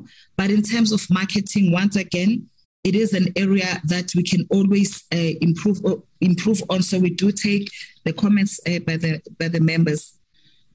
Uh, Honorable Ismail, uh, I think I have addressed why the indicator in the private sector is low uh, I need to indicate and probably clarify that our experience with the private sector in relation to the regulatory work and working with them in develop, developing the tools and consulting with them around the service platforms in the private sector has been fine. However, it is only now that we will know our real experience when it comes to inspections, because it's only now that we finalize the tool and we'll be going out to the private sector. So we can only then comment about our experience uh, uh, uh, during that time. But we do receive some complaints uh, from the private sector that uh, need us to, to resolve. Um, with regards to the, the, the safety uh, in hospitals of staff, as uh, in hospitals and, and clinics, what is being done uh, by the OHSC. We have regulation 17, and this regulation requires that the OHSC, the, the health establishment, must protect the users and staff from security threats. So it is a regulation or a standard that we monitor.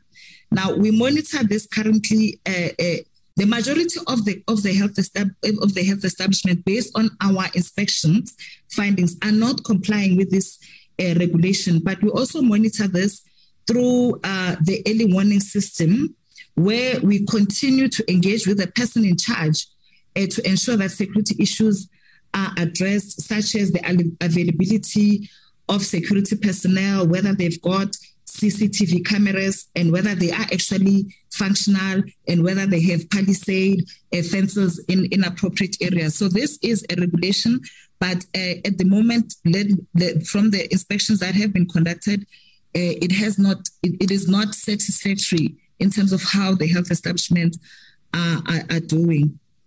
Um, we note, uh, uh, Honorable Ismail, the two hospitals that you have mentioned, we will uh, follow up uh, the OR uh, Tambo Hospital, and I think we would then need to uh, determine what are the issues, but uh, the OHSC will then make a follow up on, on what you have mentioned. Honorable Gela, um, I, I've, I've tried to explain the number of uh, inspections in private hospitals. It's a question that you also asked why they are so long. And um, also uh, our experience with the private sector that we'll only be able to report on once we commence with inspections.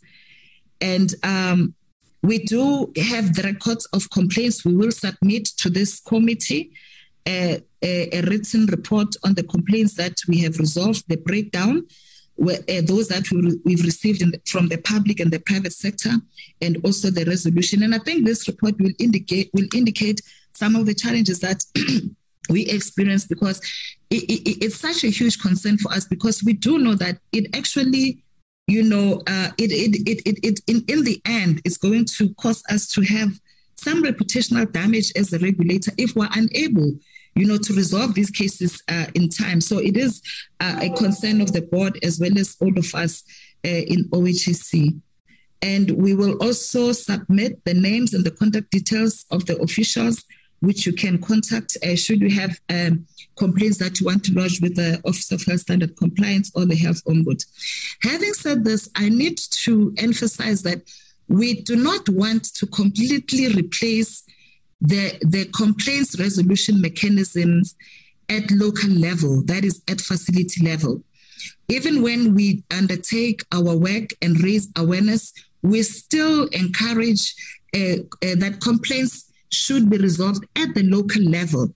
And in the in doing so, when we provide feedback to the health establishments, we do emphasize to the health establishment, even uh, you know, which is why we require that the province and the district must always attend when we give this feedback uh, report, so that they must also strengthen the resolutions of complaints at the local level. But those that uh, then reach our office, we do not turn them back.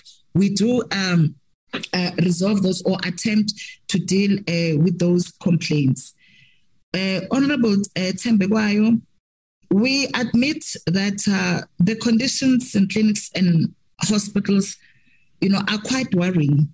And you've mentioned the specific uh, cases uh, in Ward 39, Mandela Sisulu, and Gauteng, and the patients being chased away. I think let us uh, accept that we will then make a follow up in this particular clinic. It is not acceptable that a clinic could be closed so that staff could actually have lunch. We'll definitely make a follow up on, on, on this.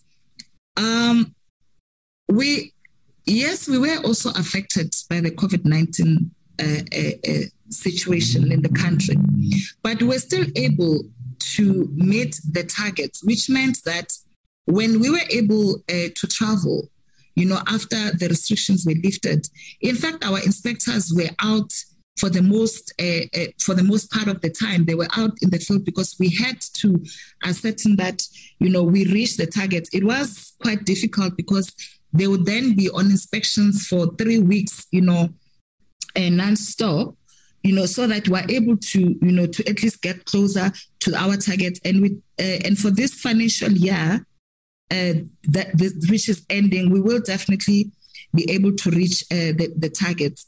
The colleagues will assist with giving the actual numbers in terms of the of the of the uh, the vacancies, the appointments. But what I want to emphasize and clarify uh, to the committee is that the we we have an old or we were was still implementing the old organogram where the vacancies, the critical vacancies have been filled. But we have an approved revised organogram that has other critical vacancies like uh, um, the executive manager in, in, in corporate services, which currently is a position that is dually held by the CFO, who's also an executive manager in corporate services. So to us, that is a critical appointment that needs to be filled. We have a position of a chief operations officer, and then also in other functionaries, we have positions that would like to fill. And the reason why we mentioned that this would be funds de- dependent, it's because these are posts that are not currently funded. So if a post is not funded, it becomes very difficult to then fill it on a on a permanent basis. So that's that's the reason we mentioned that this would be dependent on the on the funds um, availability. Uh, Honorable uh, Wilson yes, we, we, we do admit and agree that our experiences are the same in terms of the increase in the in the number of complaints. We've noted the institutions that we have mentioned. We need to indicate that we've been uh, to Livingstone Hospital, and in fact, we actually held you know a, a meeting with the with the province as part of the feedback. However, we will certainly um, look into this into uh, this hospital once again including Rob Ferreira, which you have um, mentioned. Um, we're really concerned indeed with the current state of affairs, particularly with regards to uh, certifying health establishment as compliant for the national health insto- in- insurance. We do believe that as an entity, we remain ready to be able to undertake our mandate, but we do have these constraints that some of which are beyond really our, our control with regards to the decentralization model into the uh, in, into the other regions. If you look at the budget which was uh, presented today, it doesn't even give us adequate space to go and look, you know, for for for office space elsewhere. In fact, at some point we're even considering, you know, uh, seeking accommodation in other, you know, uh, government institutions. This is something that we're looking into, and that is probably the approach would take that in the beginning, we may want to look at available space, but we still need to get human resources that would be able to uh, to occupy uh, those offices and, and, and allow us to expand the inspections. Um, in, in the report, uh, Honorable Clark, that we will provide on uh, the breakdown of complaints received and, and resolved, and also uh, the level of risk. We will then um, indicate uh, those that are resolved. And with regards to program three, and I think as you've heard from the health ombud, until such time that we have adequate staff to manage and resolve these complaints, uh, uh, it, it is unfortunate that we'll probably uh, keep on reporting to the committee that you know the numbers that we have resolved are very low simply because we don't have uh, adequate human resources to be able to deal uh, with, with, with, these complaints. Uh, Honorable Hlengwa, uh, we, we, we, the, in terms of the feedback of complaints, we do, and Dr. Jacobs will also assist me uh, uh, with this, is that we do try, we have a system of how we provide the feedback, but it is an area that we look into in terms of maybe improvements if there are uh, uh, areas where where I mean members have identified that uh, there's a lack of feedback uh, from from the office. We'll certainly look into that. The, with regards to uh, the questions asked, Honorable Hlengwa, around uh, KwaZulu particularly St. Francis and Nkonjeni Hospital, and the oncology services in Grey's Hospital in Pietermaritzburg. I think these uh, questions will uh, will be referred to the province so that they can uh, give an adequate uh, response in terms of what uh, what is going on there. But uh, if there is anything that would be within our regulatory functions, we'll definitely look into that.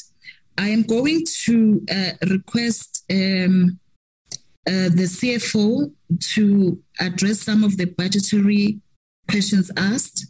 I'll also then uh, request uh, Dr. Jacobs to also add on the complaints uh, management and resolutions. And um, I will also, I have tried to deal with uh, the target issue, but I will then also ask uh, Mr. Govuzela to uh, also weigh in on the on the target uh, planning if there's any additions, and my colleagues if they were to assist me if there's uh, the other questions that I probably did not address. Thank you. Thank you, Chair. Over to you, Mr. Mapata, then Dr. Jacobs, and then colleagues yeah. if there are questions that were left out. Thank you. Chair, Chair I must uh, explain that uh, the Dr. Jacobs that uh, Dr. Mndaweni is referring to is a different Dr. Jacobs within the OHSC. okay, just because I think she says the same. She says she shares the same surname as yours. So just to stop any confusion that might occur. Thank you. Uh, th- thank you, uh, CEO. Thank you, Honorable Chair. Uh, there was a question raised by Honorable Chirwa and also Honorable Ishmael on the issue of the lease payments. It is true that the lease payments do take a, a larger portion of the admin cost, as indicated in the budget. Uh, currently, we have a five-year lease agreement uh, for the office space that we occupy, and that lease agreement will be coming to an end at the end of next year, uh, next calendar year. So this is something which uh, the board will be looking at uh, during the course of this year when we do our planning for for, for next year, taking into account also the borrowing restrictions which the PFMA imposes because we also note that in order for the OHSC to have its own uh, building, we will need uh, some other borrowing from a financial institution uh, or maybe outright uh, purchase, uh, which we don't have the capacity to, to, do at this stage. But in order for us to, to borrow, we have to now get all the necessary permissions and guarantees from the National uh, Treasury. So that is something which the, the board will be looking at during the course of this year. And there was a question on the on the insourcing. I think the, the CEO has dealt with that one. We do have some contracts that are running at the moment. Um, in fact, the two contracts are less than with two are left with less than two years uh, to come to an end. We'll be reviewing that situation. Uh, there was a question on the vacancies, which the CEO has also touched on. Uh, maybe just to add that currently the, in terms of the organogram that was approved by the board, uh, a fully capacitated OHSC would be having staff uh, totaling 323. And currently we've got 129 uh, that, that are funded.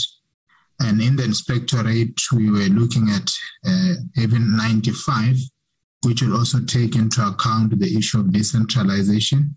And currently, we are sitting at uh, 55 for the inspectorate, which means there's a shortage of 40 there. Uh, so that is where we are in terms of the vacancies. Uh, I think the issue of the critical posts, uh, the CEO has touched on that in terms of the COO post and other posts.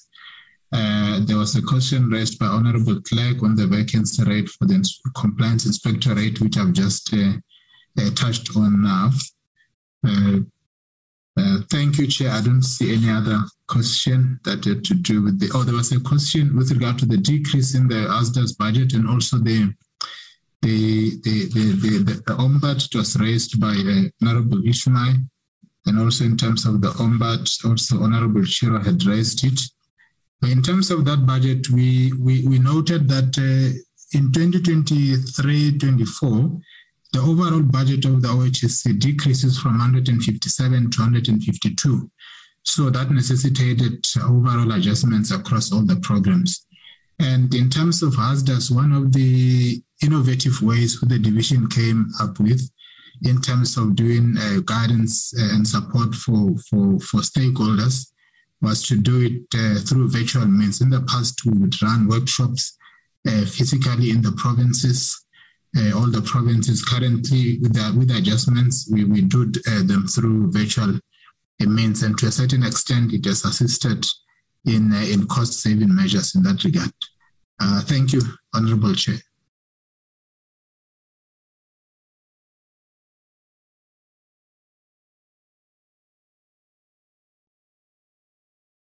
Thank you very much, Mr. Mapata. Um, we, we, we have uh, attempted to respond to uh, all the questions, uh, Honorable Chair.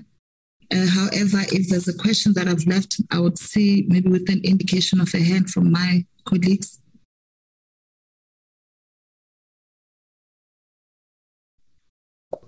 Thank you very much. Thank you very much. Dr. Kenoshi, you were about to say something? Yes, Chair, thanks very much. I just wanted to add that uh, over and above the responses from uh, the CEO, Dr. Mndaweni, um, the board is also considering, you know, just to address some of the questions raised by some of the honorable, honorable members about the conditions in, in the health facilities in the various provinces. The board is considering uh, going on a roadshow to, to as many as possible departments, provincial departments of health with executive officials within OHSC in the near future to engage with the heads of departments of health in the provinces on what has been found, you know, during inspections, but also uh, cases that have uh, arisen due, due to the early warning system that we have, uh, so that we can discuss these matters with the provincial departments of health to uh, to, to, to, to effect improvements in, in their facilities as well. So these uh, roadshows will happen in the near future if um, every, if if if uh, arrangements are made on time. Thank you very much, Chair. Thank you very much. I'm hoping for us to complete this at 11.30 for the latest honorable members. There's one follow-up question from uh, Honorable Dr. Susan Thembekwayo. Just one question, uh, uh, Dr. Thembekwayo.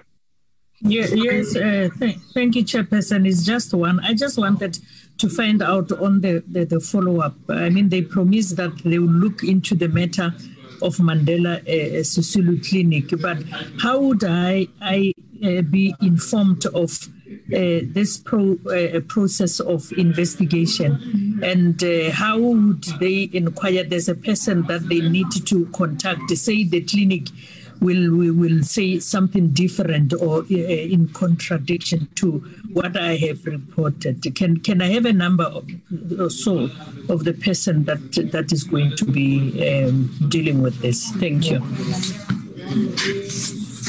A very short question, Honorable Wilson. I'm going to stop that and follow up questions after you, Honorable Wilson.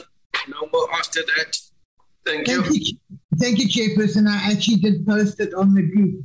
Uh, one of the important aspects of health is dentistry. We are seeing huge problems in the dentistry um, divisions of the um, of the hospitals. Uh, I have somebody who's been trying to get his teeth attended to for over four years. It's resulted in huge complications requiring care, antibiotics, and all the, those kind of things. That was at the current Kua Hospital. I think this is something we also need to get feedback on because it's something we seldom hear about. Thank you, Chair. Thank you, Dr. Kenoshi, CEO. Very short replies. Thank you. Dr. Mndaweni. Thank you very much, uh, Chair, Honorable uh, and Honorable Wilson. We've noted uh, the two names of the hospitals. With regards to uh, what you're inquiring about, Honorable Thembekwayo, is that we, as much as we do inform facilities uh, when we conduct inspections, but we do uh, have the provision of conducting unannounced inspections where we think it is necessary. So the contact uh, person would be a, a Ms. Dikeledi Tsukudu, who's the executive manager, but we will make this uh, information available through the, the, the proper channels uh, in, in, in the health portfolio committee, and we will then provide uh, feedback. Thank you, Chair. Thank you very much to all of you, to the members, to the uh, team from OHSC, all of you very great. Thank you to all of you for your participation today. Honorable members, we are about to conclude. There's just one announcement that I would like to make, and that is that you would please get into contact with our committee secretary, Ms. Majanamba, concerning the travel arrangements for Saturday for the funeral of Honorable Sokacha. There is a request for you to please do such very urgently, still today, um, so that we are able to complete those arrangements. That has brought us to the end of our meeting, honorable members. You will be receiving the program for next week as we go on to complete it. And uh, have, a, wonderful sitting today. Thank you very much. Sorry, Chair. We still yes. adopt uh, minutes. Can you please adopt minutes? Adopt minutes, yes. Can you flight those? Uh, thank you very much. The members from the OHSC are welcome to leave. Thank you. Thank you very much, Chair. Maybe a last word? Okay, thank you. Honorable members, there are the minutes of the 23rd of March 2022, page one. Note whether you have been deemed to be present. And uh, page two, whether your apology has been noted had you not been present. Page three,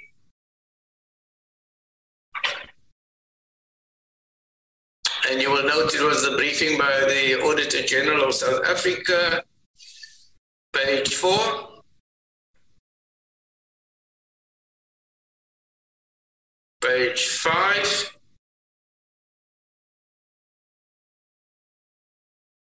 Page six.